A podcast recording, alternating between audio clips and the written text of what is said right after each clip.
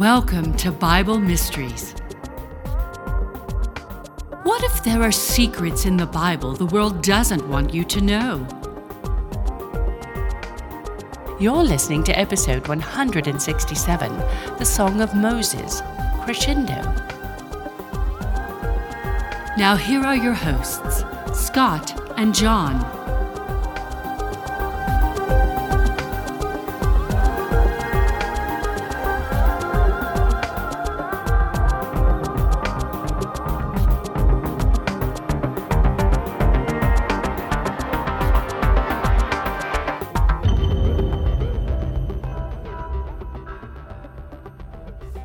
And welcome once again to Bible Mysteries Podcast. I'm Scott Mitchell. I'm John Potts, and this is the show that talks about things in the Bible the world doesn't want you to know. And it's a whole new year of Bible Mysteries. is Happy New Year, everybody. Happy New Year to you. Did you think we'd make it to 2024?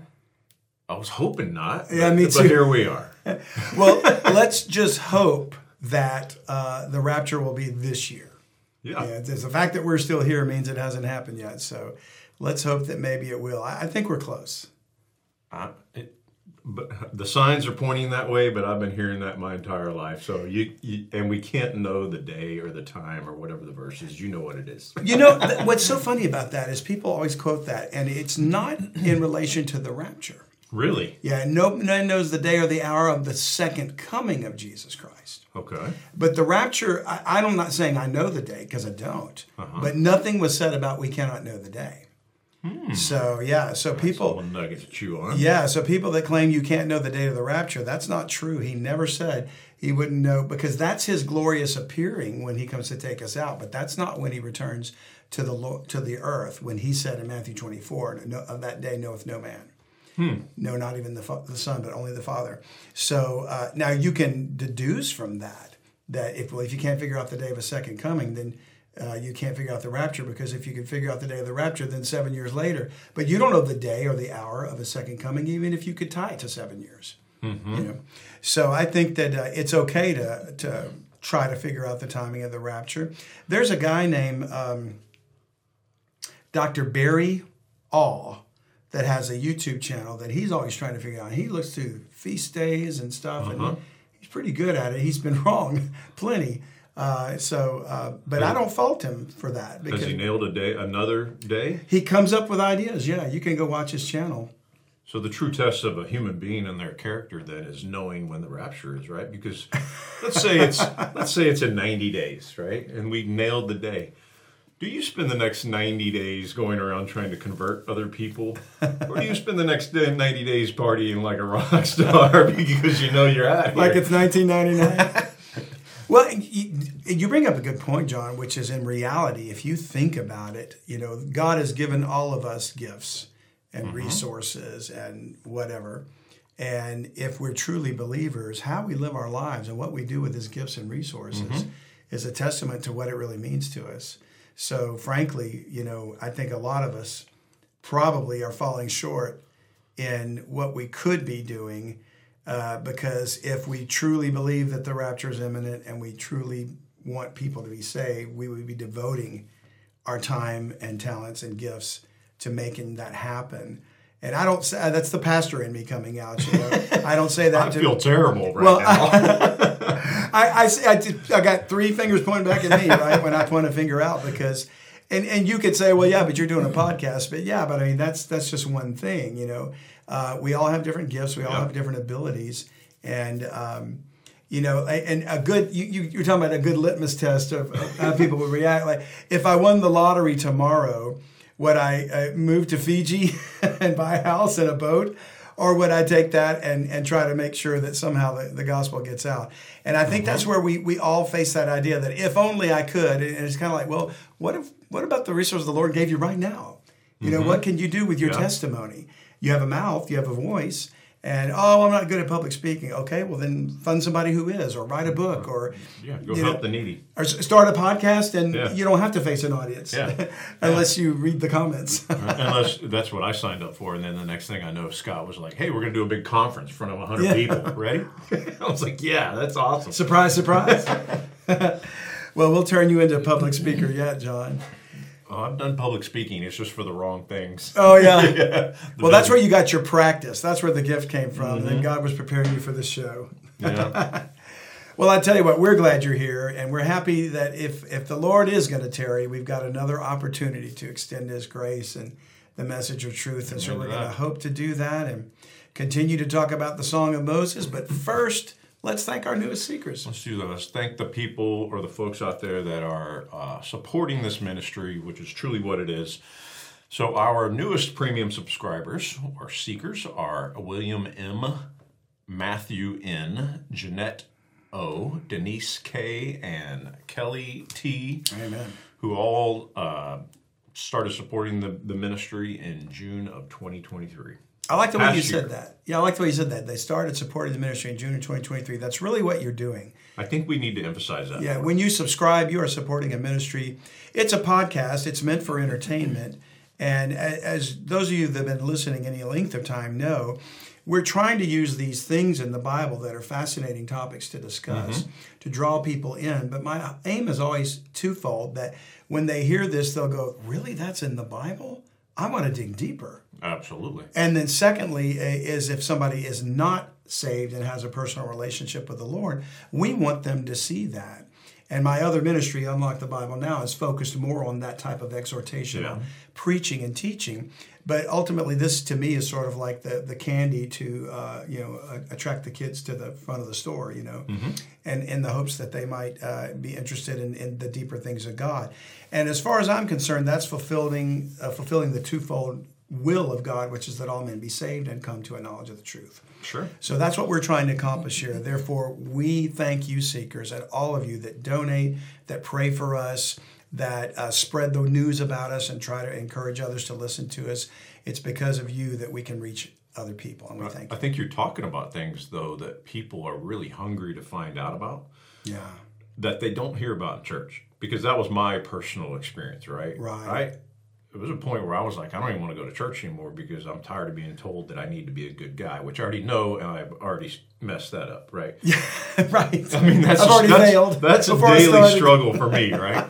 but I was like, okay, let's talk about some other weird stuff that's going on. Like, why are there? Uh, is the government telling us that yes, we actually do have an alien or Yeah. spacecraft? You know, what is going on? What What about prophecy? What does all these current events mean and things like that? You don't hear about it in church. You don't. Nobody talks about it. They don't want to touch it. It's like the third rail, and and uh, even you know what we're talking about right now. Like I could ask the question, I know the answer, but did you ever hear anybody talk about the Song of Moses in church? I don't even know what it growing was. up. I mean, neither. You know, and uh, but at the same time, I think one of the reasons why it it dances around the third rail, you know, that nobody ever talks about, which is Israel. You know, nobody wants to discuss anything, and even though we're not directly trying to say yay or nay about the modern Israel, I've expressed my opinions about it. Yeah. There's a war going on. There's persecution and of Palestinians, and there's the the uh, uh, extermination, I think, of some people. Uh, and there's bad guys on on Hamas that are uh, acting against the people of Israel. So there's there's wickedness going around enough to spare, you know. But when you want to call out as best you can the truth of what's going on, and you offend people because you're not toeing the line, you're not carrying the weight of the narrative, or Yeah. you're going against what we believe everybody must think this way, then you know you're doing But, something but you're challenging the thought process or the dialogue right now that we are Christians, we should be supporting Israel, and you're saying, Right. hey, tap the brakes. Think Yeah. of, think about what you're talking, or as Joe Biden says, think about what you think about. Right? Yeah. I mean, but Does he even know what he's saying? that makes no sense whatsoever. Think about what you think about. But anyway, that's a whole other thing. think about what you're talking about. If you're a Christian and you're going out talking to all your friends and family and everything, and you don't really have a, the information. Yeah, yeah, exactly. It, it's it's like we tend to have a knee jerk reaction, emotional response, which is visceral, and it's not intellectual. And I'm not saying I claim no special ability to be intellectual at all. I am I am a believe me, I, I am pretty not- average. I'm I'm as average as the day is long. Uh, but I will tell you that um, it took a long time for me to get to the point where I have to consider things prayerfully before I just jump right in. And and don't Yeah. pray expecting that God's going to bless the thoughts you already have in your head.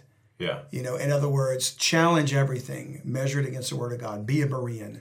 You know, mm-hmm. compare Scripture with Scripture. That's what we're trying to do. When you, when, I laughed when you made the statement about you don't know what you don't know, or what did, what did Think you about say? what you think about. Think about what you think about. Those kind of inane comments are constantly coming out of political leaders. What one one of the morons that ran for president a few years back was, I I think it was Eric Swalwell that said, "I could be bold without the bold," and it's like, what does that mean? it, it, it ruined his campaign because it, it appeared so stupid. He was already stupid anyway, but he just let the cat out of the bag, and everybody realized he was a moron. You know, Well, so, so you mentioned his name. How? Why is this guy still in Congress? he's like a frat boy. Well, hold on. He he had an affair with a Chinese spy, I know. and then they put him on the intelligence committee. Which is a contradiction in terms. So that's like uh, Satan just putting it right back in our face, saying, "Look, I'll do what I want." yes, and that's how the satanic global elites operate. They they they wave it in our faces. We are getting away with this, and there's not a damn thing you can do about it. And we know that. And we we are going to say that we're going to find the most stupid, inane, foolish, compromised people in the world, and we're going to put them in charge of you. Just to show you that we can do what we want. But what they don't realize is God says, I have the last word. Yeah. I set up kings. I take down kingdoms.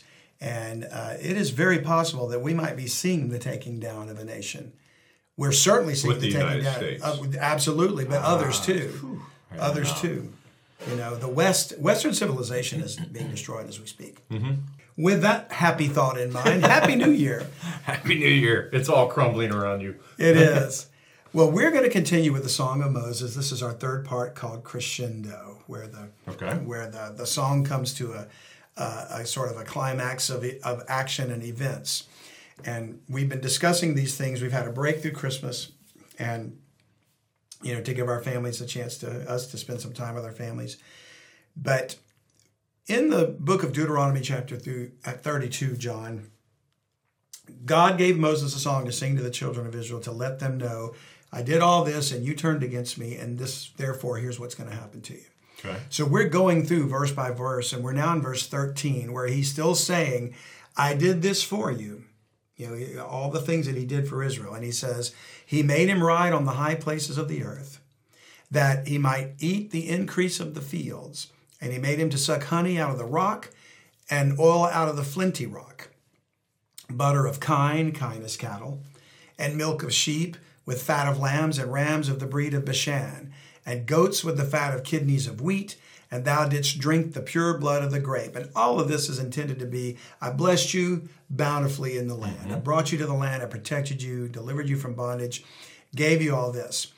What stood out to me in this blessing in this reminder of what God did for Israel before they turn against him is this reference to Bashan.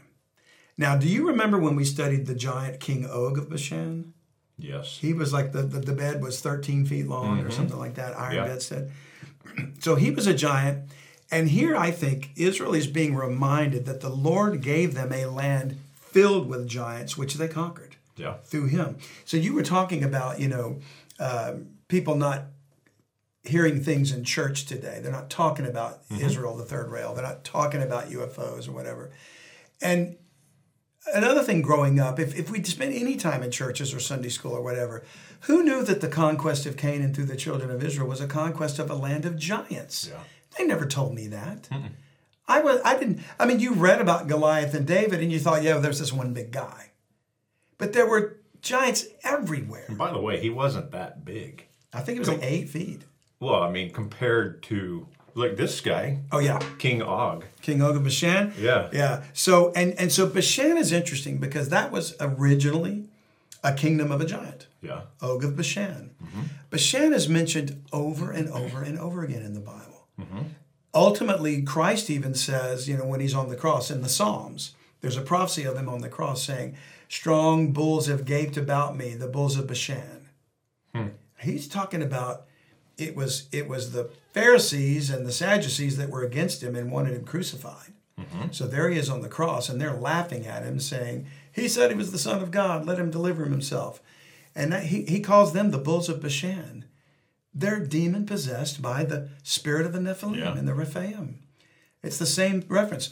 And so Bashan comes up again, and at some point when the Lord does return and he destroys the bulls of Bashan, they're present again in the end hmm. times.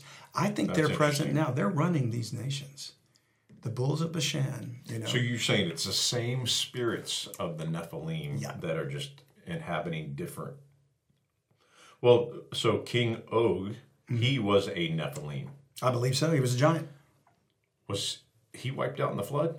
No, he, would have was been after that. post-flood. So Rephaim, if you want, but but by Yeah. extension, ancestry, Yeah. it's Nephilim. Yeah. because we we've already decided that uh, there appears to have been uh, other incursions than the one in Genesis six. Uh, you know, we could talk about other possibilities of how they survived the flood, and there's theories. Some people say there, there was a small group that survived the flood. I don't buy that. Ham's Ham's wife. Ham's wife could Yeah. be a, the, Ryan's got an idea. Ryan Pitterson has an idea Yeah. about that. Uh, the lineage coming through there, and it's credible. I mean, there's all these Yeah. things are good ideas, but I think a simple reading of the text, at least, you can't ignore the idea, which is where I return to, that they were giants in the earth in those days, and also after that, Mm-hmm. when the sons of God came to took the daughters of men. So there could have been another incursion, or a second incursion, or more than one incursion. Which a great book on that is L.A. Marzulli has a book called Counter Move, which is right here. Yeah, absolutely. Which is- along with Ryan books, Ryan's books too, Ryan's by the way. too, yeah. Yeah. Well, so- those those will present you both um, ideas there, right? Right. Whether there was a second incursion or whether it came through the ark. yeah.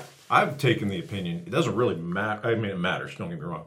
It doesn't really matter because we just know that they were here. They were there. So, however they got there, Yeah. uh, they were satanic. they had an agenda. They were destroyed by the Lord. And so, you know, one of the things that people, let's say Christians that are pro Zion, they what they get wrong is they're saying, well, God used the children of Israel to wipe out all the people in the land of Israel to give them their land. It's their land. So how is it any different when they kill all these Palestinians? They're just animals. They should be they should be killed. Yeah. Which is totally unchristlike to say. Yeah. There's nothing about that's reflective of the love of Christ. Yeah. But what they don't understand is because it's the Palestinians are not giants. Yeah. Th- This is not the conquest of giants that were Nephilim hybrids. Yeah. These are human beings that are both Christian and Islamic and, and whatever in Palestine. And you're, you're bombing Christian hospitals. You're, you're, they're killing indiscriminately. Yeah. That is not led by God. That is not God protecting them. That Yeah. is something else. That is the spirit of, of the dragon pushing to harm Yeah. other people. I don't care what nation it is and who they're attacking. Ukraine, same thing. You know, Zelensky is a demonic entity, and Mm-hmm. he's attacking these people. Uh, and of course, we blame Russia for all that. And I, I'm not apologizing for Russia either. They're they're just another Yeah. wicked nation. But what they're doing is defending the Russian-speaking people in the eastern part of Ukraine and it as a result of a coup that was started by the CIA. So don't tell me that was just Russia invaded Crimea. That did not start this thing. You look to Victoria Nuland and the Project for a New American Century and and all those wicked individuals that promoted this coup of uh, in Ukraine all the way back to 2014. So I, I get hmm. angry when I think about this stuff hmm. because it's all propaganda lies that we're being told. Well, I believe that. I just I don't know anything about what you were talking about. I'm Yeah. sitting here going, I need to go back and look at all this stuff. But Well- I do agree with you. It is propaganda lies. I do a lot of studying to try to get to the heart of the matter because I know Yeah. what the media presents is not true. Yeah. And then I go look in the scriptures and I try to find justification for it. So I'm not saying I get it right all the time. It I- drives me crazy when I see people flying these Ukrainian flags, and I, not because I don't care one way or the other, honestly, but other than I just look at it and I go, man, they're just believing a lie. well, they're believing a lie, and how many people have to be killed? You know, Yeah. they're recruiting everybody, you know, the best and the brightest in Ukraine. I, you know what? If you love Ukraine, you'd want the war to stop. You'd want a ceasefire. Yeah. You NATO would come to the table and negotiate a ceasefire. They won't do it. They keep giving them weapons. Why? Because they're murderous cypers, uh, Yeah. vipers. Excuse me, serpents, vipers. I couldn't get the word right. Hmm. So anyway, uh, that's what I. And this always comes back to Luke chapter four, when the devil said to Christ, "All these kingdoms are mine, and to whomsoever I will, I give it." That was Mm-hmm. delivered unto him. Your name, there is not a political solution, and your vote will not change the satanic global elites. You're just going to change the face up front. You're not going to change the man behind the curtain. That's that's the truth. And Mm-hmm. cognitive dissonance will not allow us to accept that any more than it will allow Christians to accept the truth about Israel. That there's more to it than just they're God's people and He's defending them. You need to spend more time studying your Bible and talking to people then. Stop worrying about all this political Yeah. garbage. Exactly. which kind of gets back to that thing about resources I was talking about earlier. That you know, if we truly believe these things, we would be doing more to get people to see the truth. But mm-hmm. anyway, I, I went off on my soapbox. I'm going to get back to my subject in Deuteronomy chapter 32, verse 15. Now the tables turn. So Okay. God reminded him, I did all this, but then he says, but Jeshurun waxed fat. And Jeshurun is now the name of Israel, and it's being used in a in a uh, like a sarcastic sense. Jeshurun means fruitful. Okay. So I gave you all the fruits of the field, and you you were filled with plenty. So you got fat, and he doesn't mean obese. He means you you were filled with uh, riches, and you you, you grew great. Jeshurun waxed fat and kicked.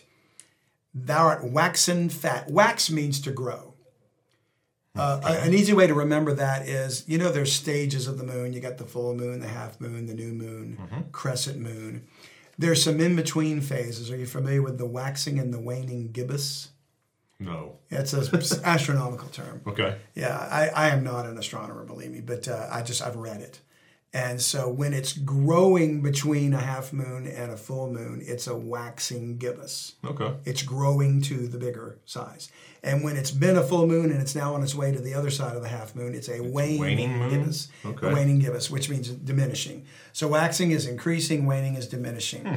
Thou art increased fat. Thou art waxen fat. Thou art grown thick. And boy, that's in the head too, you know. Mm-hmm. Thou art covered with fatness. Then he forsook God which made him and lightly esteemed the rock of his salvation. That's the second time the rock is mentioned in the Song of Moses. Hmm. And it's interesting that when we started our series and we read in Revelation 15 about the Song of Moses and the Song of the Lamb, Yeah. Another connection is the Song of Moses was pointing to the Lamb through the rock the whole time, Okay. and they forsook it and lightly esteemed the rock of his salvation. They provoked him to jealousy with strange gods. With abominations provoked they him to anger, meaning Israel, Jeshurun, provoked God to anger.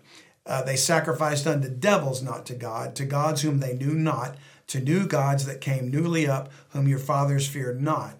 And I dare say that is true of Israel today.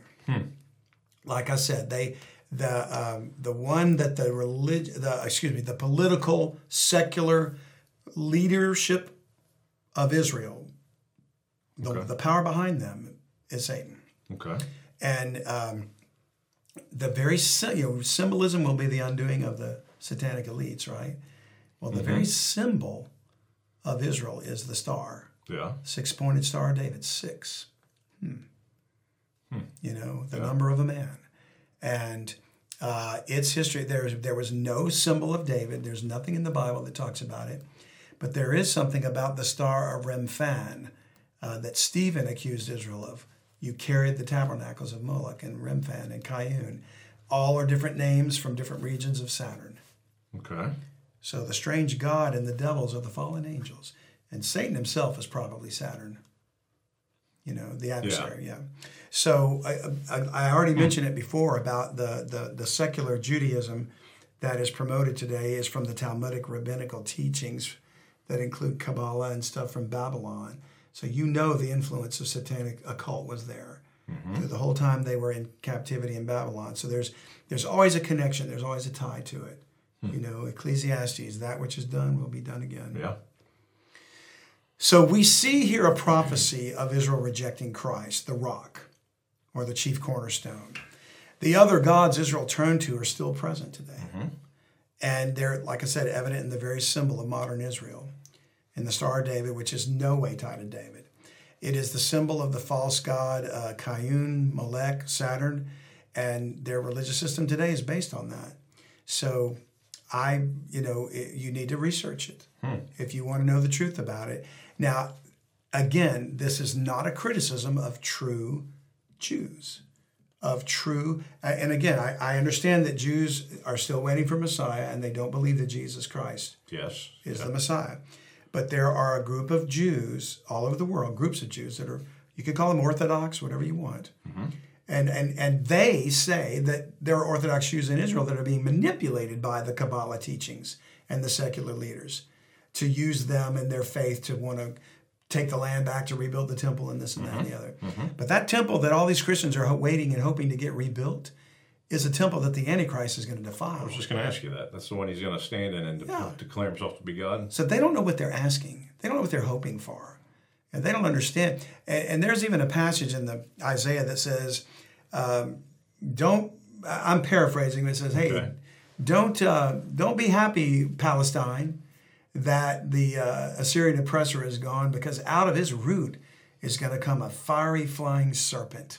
And it's a reference to the Antichrist, who incidentally is going to claim to be Jewish you know, and Yeah. have Syrian ties too. So, anyway, you've got to get in those scriptures, folks. You have got to study this stuff out. You feel pretty confident that he's going to be a Jewish per- or claim to be Jewish? oh yeah, It would, absolutely. it would seem to make sense because well, how, else he's can he gonna make a present his- covenant with with the, with Israel. Yeah. he's gonna he's gonna claim to be the the second coming of the Messiah. Right? yeah? He So- will claim to be Messiah, yeah, so he would have to be. He, yeah, it can't be a Muslim. Yeah. because the Jewish nation would never follow a Muslim.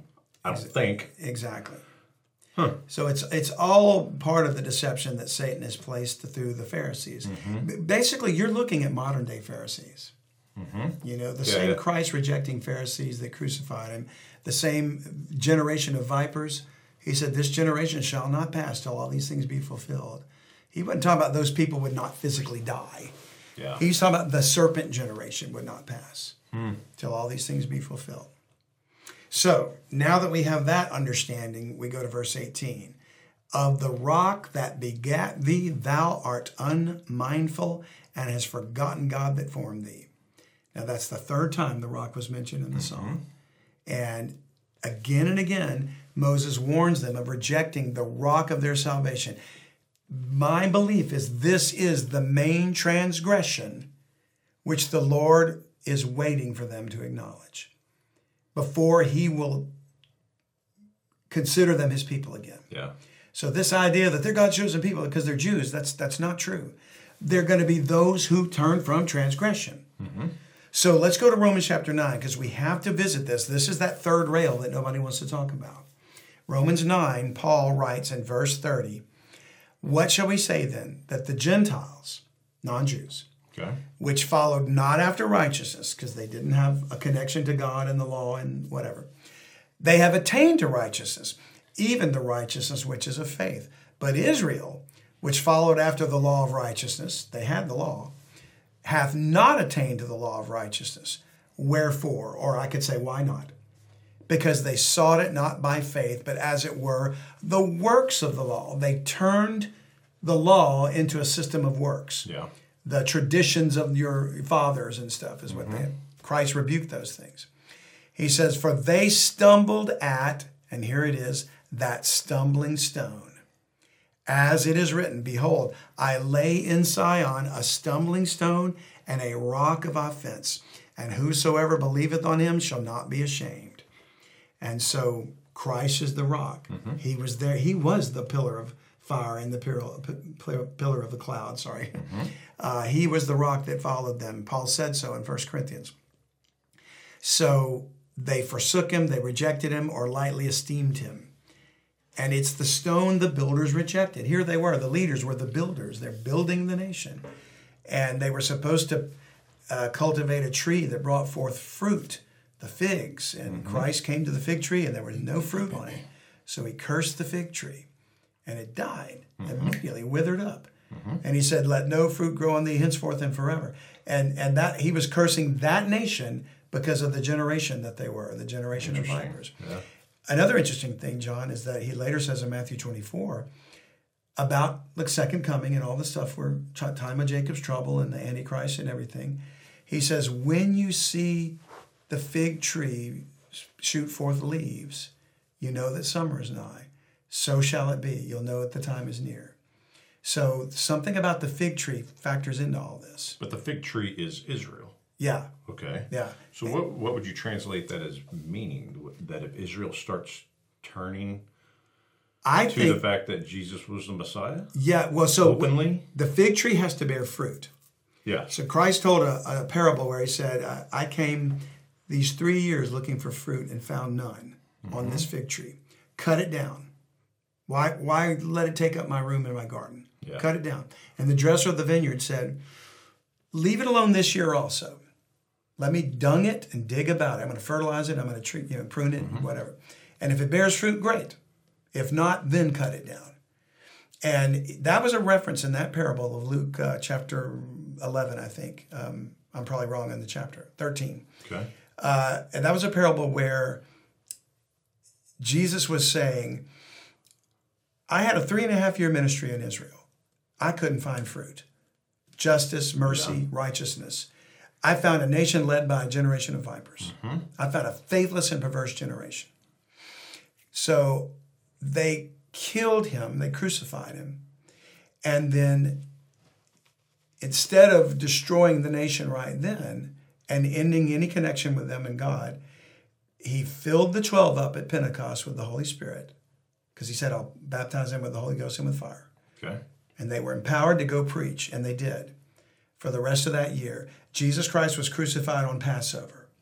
It was the 14th day of the first month of the year. Not January 14th, but the beginning of the Jewish year. Yeah. Okay, March or April or whatever.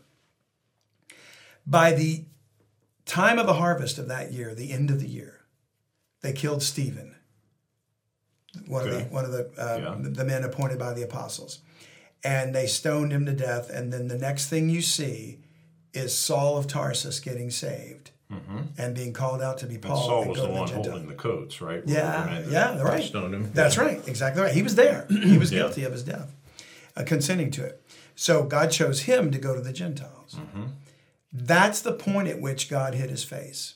Christ returned to, I will return to my place, and then until they acknowledge their offense and seek my face. Mm-hmm. So the, the the straw that broke the camel's back, the, the the ending of Israel being God's people and becoming Lo-ammi, in my opinion, was the stoning of Stephen. Interesting. And then the, the, God switched his attention to saving the Gentiles. Hi, if you're enjoying this podcast, please consider being a full time subscriber. We are going to use these funds to expand the message and get the word out about what's in the Bible that the world doesn't want you to know about. That's right, John. We appreciate you listening, but we'd love it if you'd subscribe. That way we can reach more people with the time we have left. So enjoy the rest of the podcast, but think about subscribing if the Lord puts it on your heart. To subscribe, just go to BibleMysteries.supercast.com. Thanks. And he's done so for 2,000 years. I don't think you're going to see an overlapping of Israel being God's people and the church, the body of Christ, being God's people. You're going to see the removal of the church and then Israel turning to God. It's, it only makes Yeah. sense. And therefore, they are going to have to turn and acknowledge they rejected the rock before he will acknowledge them. That's the criteria. If that's what caused him to hide his face from them, then why would he change that and hmm. start blessing them when they're still in denial of Jesus Christ?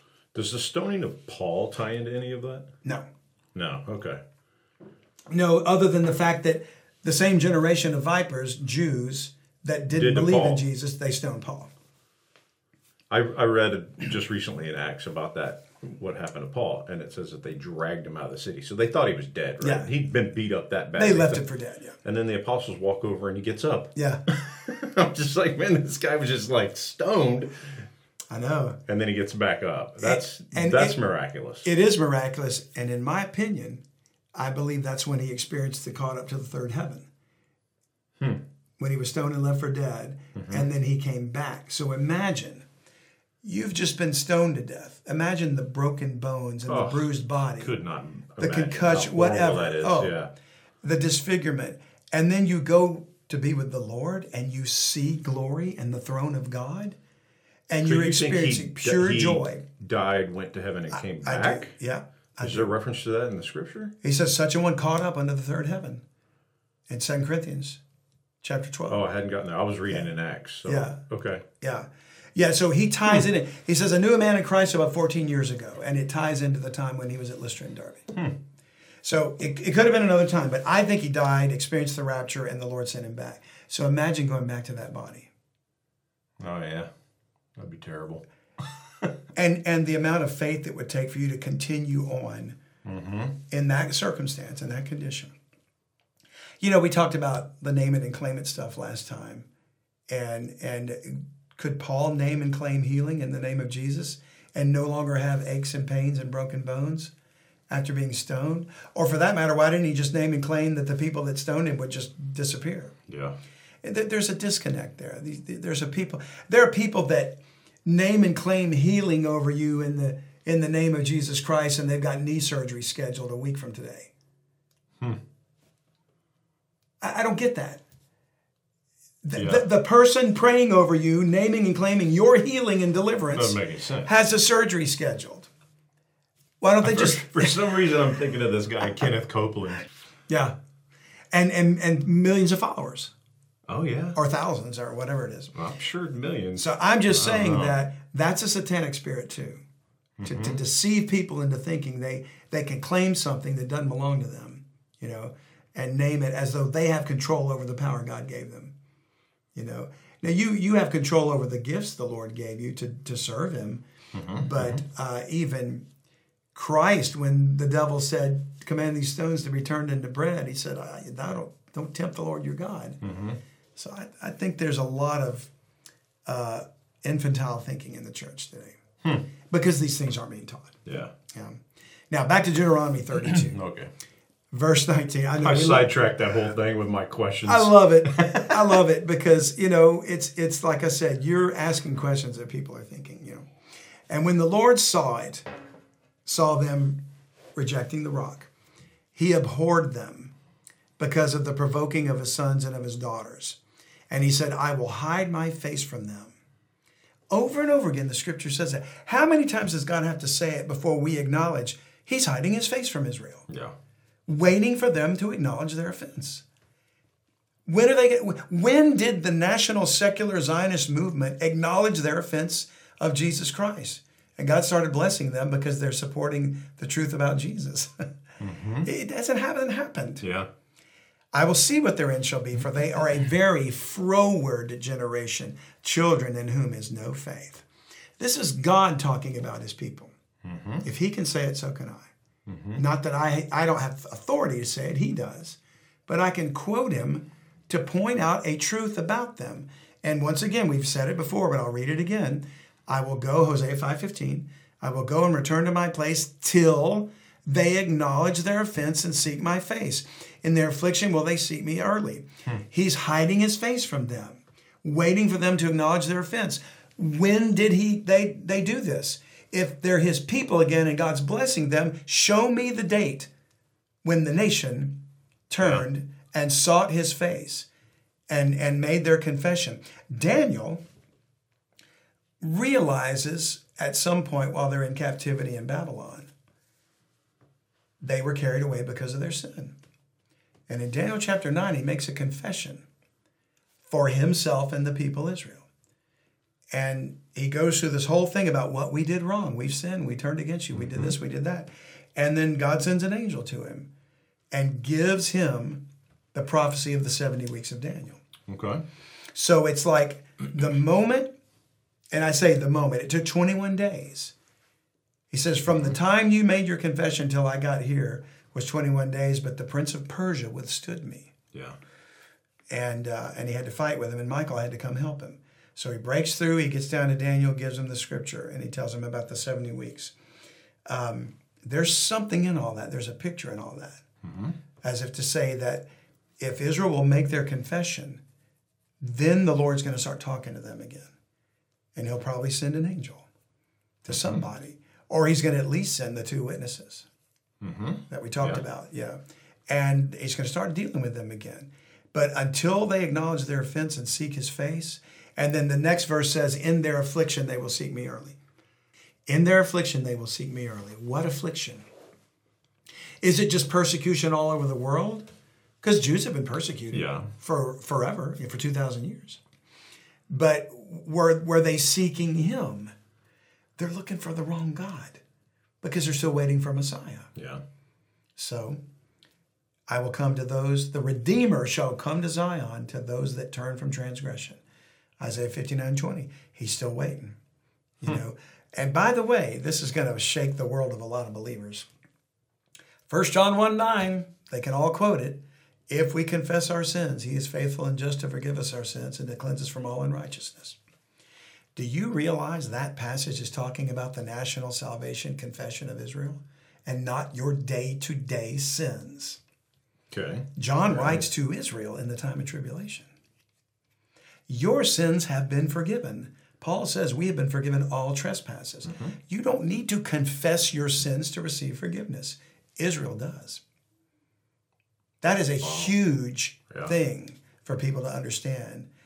Glorious day when I finally saw that. Because that verse puzzles so many. Yeah. You know, and he goes on to say, if we say that we have no sin, we uh, deceive ourselves and we're made a liar. He's talking about the nation. The nation does not think that their sin was the rejection of Jesus Christ. To this day, John Hagee preaches and says, Israel, ne- Jesus never claimed to be the Messiah to the Jewish people. Can you believe that? Yeah. That's He absolutely said he was Yeah. the Son of God. And he proved it by his signs and his wonders. The nation rejected Christ, they rejected the rock. You know why he preaches that? So people will send money to Israel. Because he is a financial conduit of funds from Christians Hmm. Wow. to the nation Israel. It's satanic. He is part of the generation of vipers. I don't care if he's saved or not. Mm-hmm. I'm just telling you.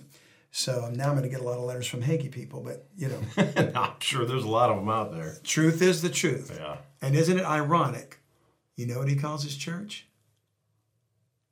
Oh, well, I mean, I know it's called Cornerstone, but what? Oh, okay, Cornerstone, Yeah. the rock. Yeah. He claims they never rejected the rock. God said they did. Hmm.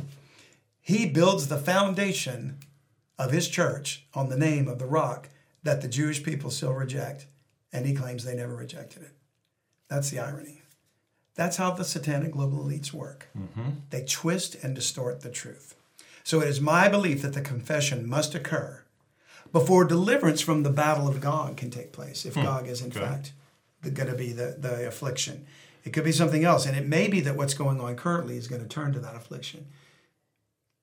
Like we've already said, it could be that this move on the part of Israel against the Palestinian people might turn the world against Jews worldwide. It's looking that way. And they're going to suffer as a result of a Zionist regime yeah. that they had nothing to do with. Yeah. Now, they might support it, but like we talked about the true Torah Jews, a lot of them don't. It's getting more and more common. What we're seeing, people being Yeah. people, Jewish people being attacked around the globe. Yeah. United States, Russia, you name it. And on the other hand, you've got the people that um, will dare say, I think we need to a ceasefire. I think we need to save these kids in, in Palestine and help people. And you're you're anti-Semitic, you know, you're anti-Jew or whatever, just just because you believe that innocent children shouldn't be killed. Yeah. And that's that's where the media, the, the right wing media is filled with that stuff Oh, right yeah. now. I mean, you name it, all of them. Fox News, Mm-hmm. um, uh, One America, Gateway Pundit, Breitbart. These are all funded Hmm. by Jewish, you know. Mm-hmm. Thing.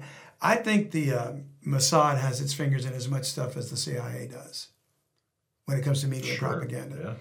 you know. And by the way, I think they were absolutely not caught off guard when Hamas breached that fence and attacked I that party. I think they probably helped set it up. They they did. They knew what was happening because uh, uh, Israel and the United States created Hamas Yeah. and funded them to replace the PLO. You folks, you've got to go look at the history of this stuff and stop buying the propaganda and the and the party line stuff. You know. Anyway, I'm going to move on.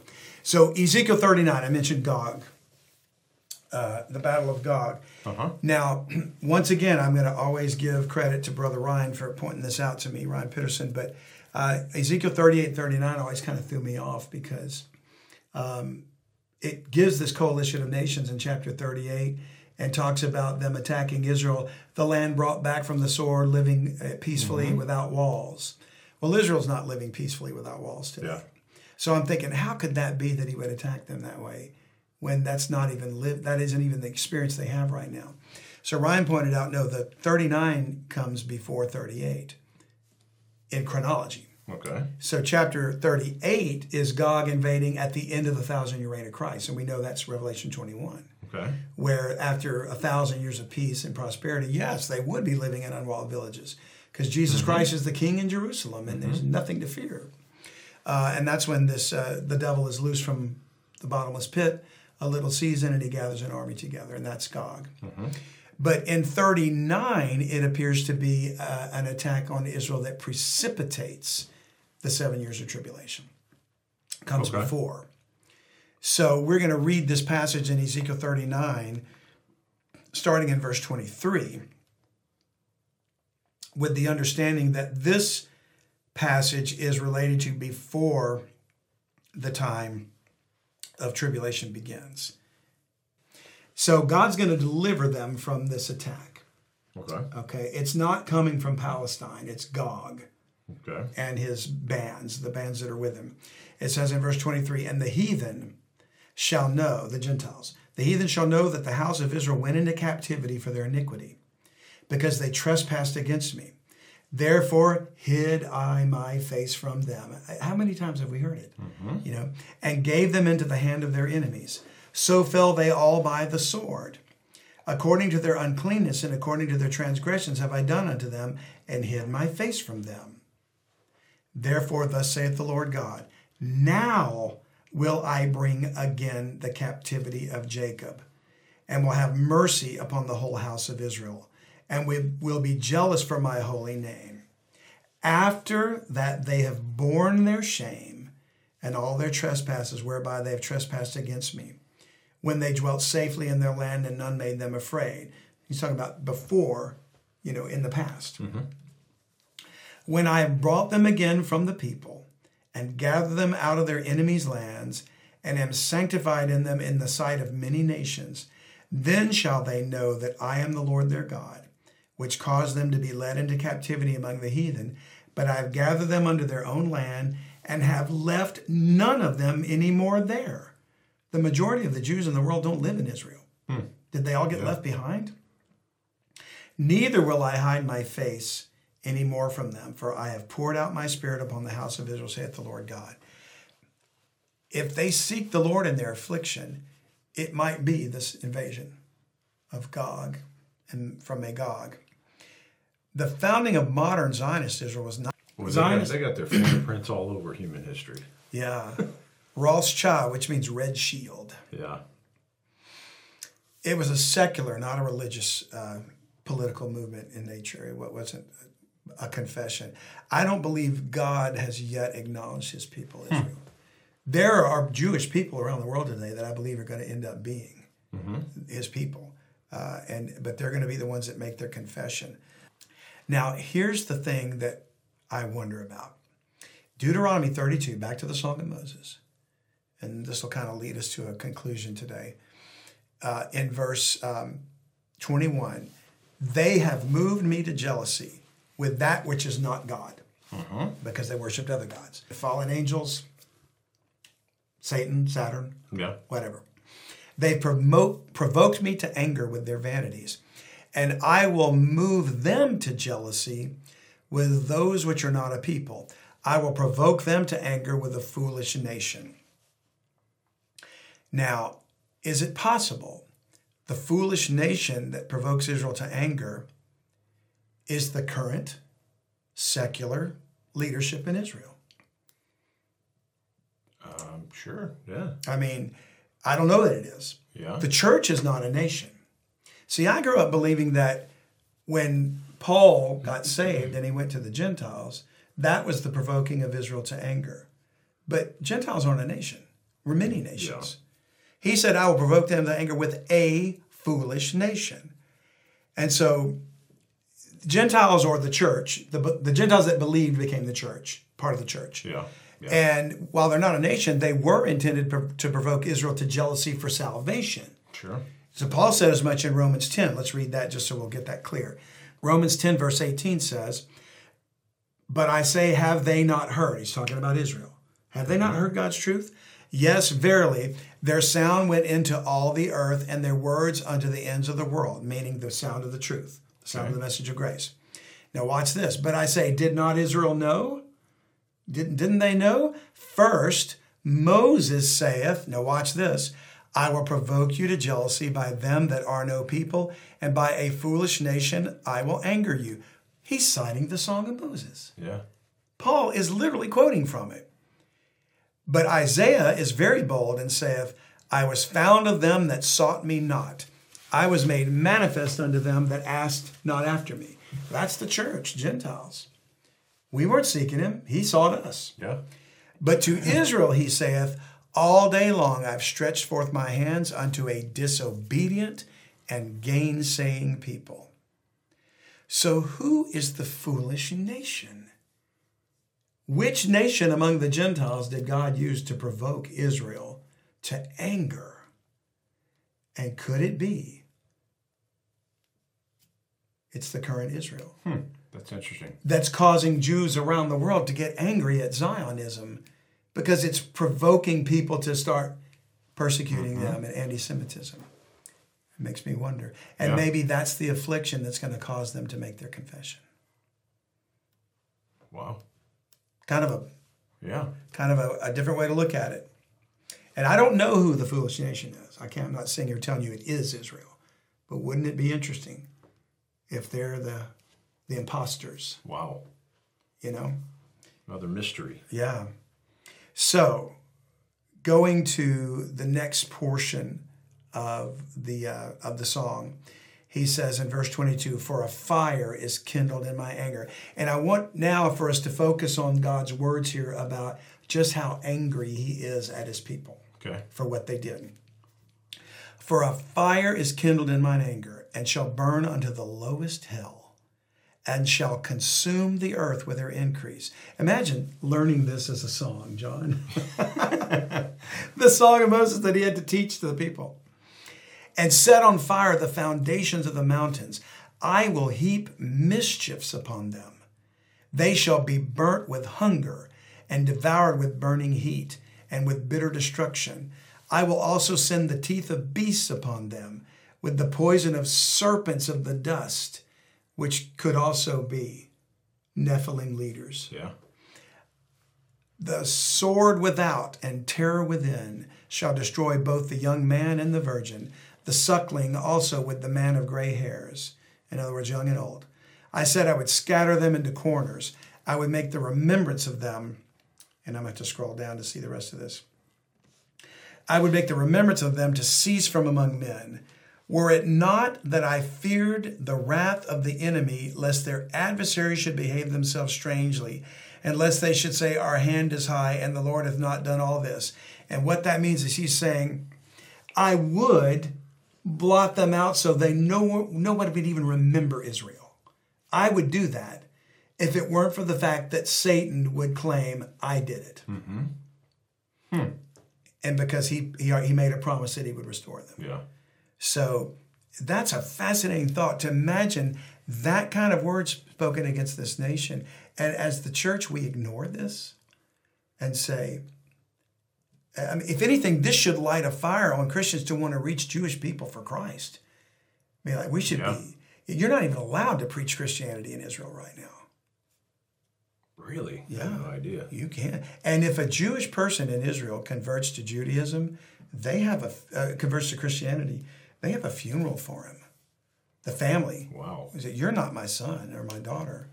You know, they they consider you, uh, you know, and that's that's from rabbinical teachings. They you ostracize them, you put them out of the synagogue. They cannot be a part of it. You know, and uh, it's pretty strict. Yeah. It's pretty strict. Um, look in uh, verse 28. For they are a nation void of counsel, neither is there any understanding in them. Oh, that they were wise, that they understood this, that they would consider their latter end. So, to close today, John, not until Israel considers their latter end are they going to understand what mm-hmm. happened it's going to take more than just forming a political group in 1948, I think. There's no way the Lord is behind the extermination and oppression of the Palestinians that Israel is fomenting. God would be unrighteous to condone what is happening today. Hmm. In light of what he said about his people and how he would his anger was burning to the lowest hell. Yeah. And he's waiting, he's, he's gonna he's allowed them to be tormented and and and oppressed and everything all these centuries. 2,000 years. Which reminds me that um, in uh, the verse that responds to, and I, I didn't put this in the in the outline, but I'm going to read it. Hosea chapter 5, verse 15 is where we said that I will go and return to my place until they acknowledge their offense. So God waits for their acknowledgement. Chapter 6, the next verse 1, is their reply. And this is Israel, and they say, Come and let us return unto the Lord. Okay. For he hath torn and he will heal us. He hath smitten and he will bind us up.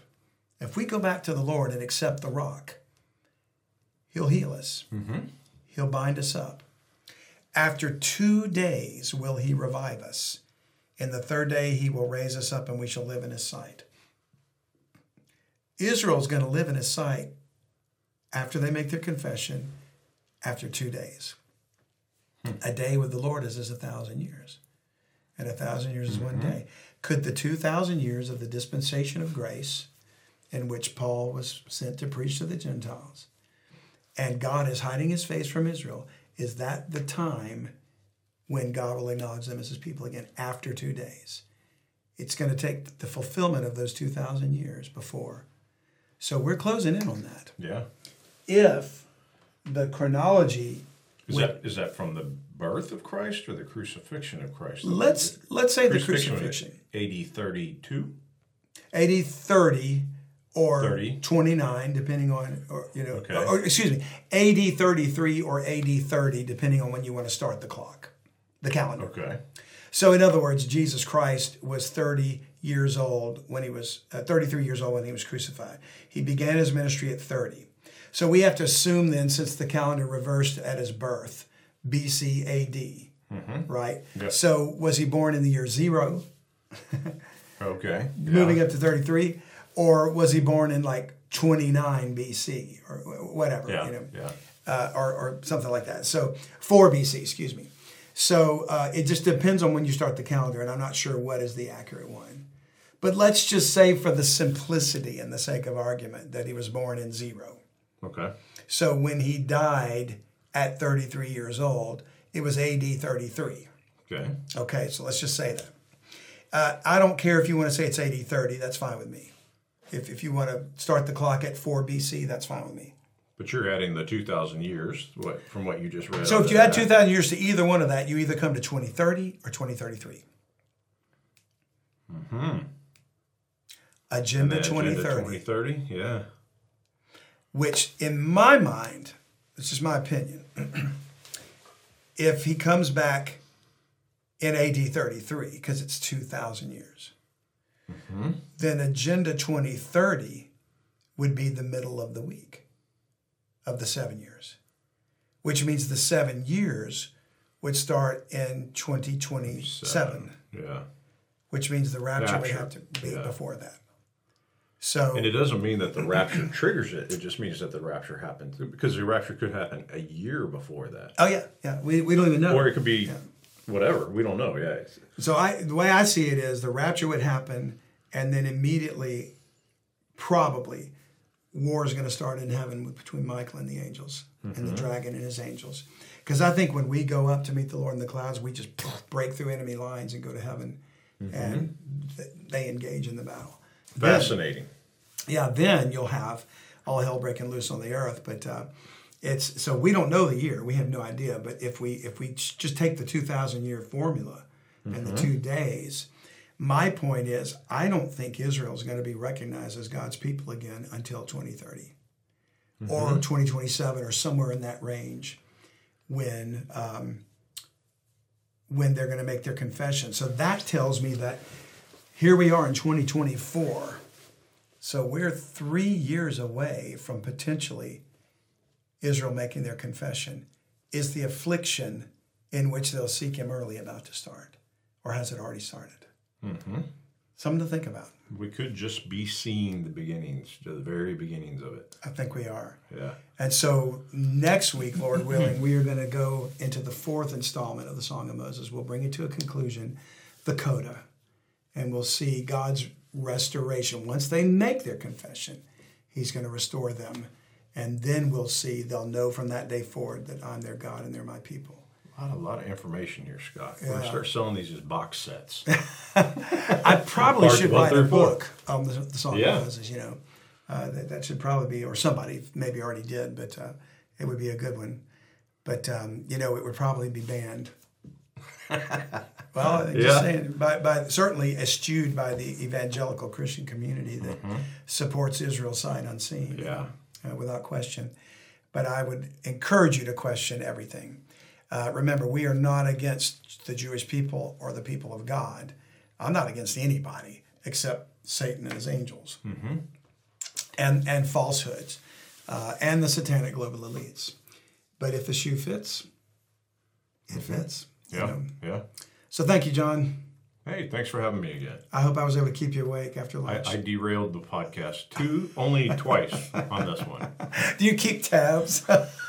I'm like, sometimes, Scorecard. I, sometimes you're talking and it's like a random thought enters my head, and I'm like, I'm going to ask a question about that. Right? But like you said, hey, maybe somebody's thinking that same thing. I, I truly believe it. you know, if if God uh, gave me the gift to put a presentation together and explain things, then uh, the gift He certainly has given you as a co-host for me is to be that person yeah. to ask those questions that are probably on the minds. Because you know, I'm so focused on what I'm saying, I'm not Yeah. thinking about. I wonder if people are asking this, but you are. So thank you. Well, look, I, I pray about it on the way over. I do really pray about it, and I say, hey, give me the, a good question that somebody out there wants to hear. Yeah, good. And on the flip side, help me not to say anything completely stupid where I where I ruin something, right? But it, and it seems to always work out. I don't think you say anything stupid. And and quite frankly, when if you say something that is like scripturally inaccurate, if anybody says that for that matter, you're you're it's a it's a sincere question. You're not saying, "Hey, this is what it says." You're saying, "Doesn't it say?" And and if we can go in and find the scripture to make the correction, then we all learn from it. And you're not the only one that might have that misconception. And I've had them too. You know, we I don't think you ever get to the point where you know it all. You know, we're, we're always going to challenge our doctrine by the Word of God, hopefully, and be honest about it, and um, and and challenge what we believe with the Word of Well, God. you do it. I mean, you go, hey, I used to think this way, and I've since changed my my thinking here. Yeah. Know? And usually, when you do that, you'll find that the people that previously agreed with you uh, will eschew you from that point. Because I've been ostracized from groups Yeah. because I changed because I corrected what I thought was bad doctrine, and oh, he's become a heretic. And and I don't I don't feel have ill will towards these people that do that at all. I just feel like they're they are not ready to see it yet. If if mm-hmm. I've seen something that's true that was false in the past, uh, or I taught falsely in the past, and God's shown it to me, I only saw it because I was ready to, and the Lord was ready to mm-hmm. show it to me. So you can't fault a person who's not ready to see it because it's not their time. Mm-hmm. You know, and if when they see it, they'll see it, and it's almost like the Lord's waiting on Israel to make their confession. It's like we always say, once you see it, though, you can't unsee it. Yeah, that's the way I feel about this. Well, thank you guys for tuning in again, and uh, we appreciate your support. We appreciate your prayers. Maybe say a special prayer for John and I as we preach these topics because they're hard to, to confront and the world doesn't like it. So uh, we pray for a protection of covering from Satan over this, but we want the truth to be known. So we appreciate you tuning in. Thank you, and don't forget to look up for our redemption draws near. Thank you for listening. If you like what you heard, please consider subscribing to our premium ad free content at BibleMysteriesPodcast.com.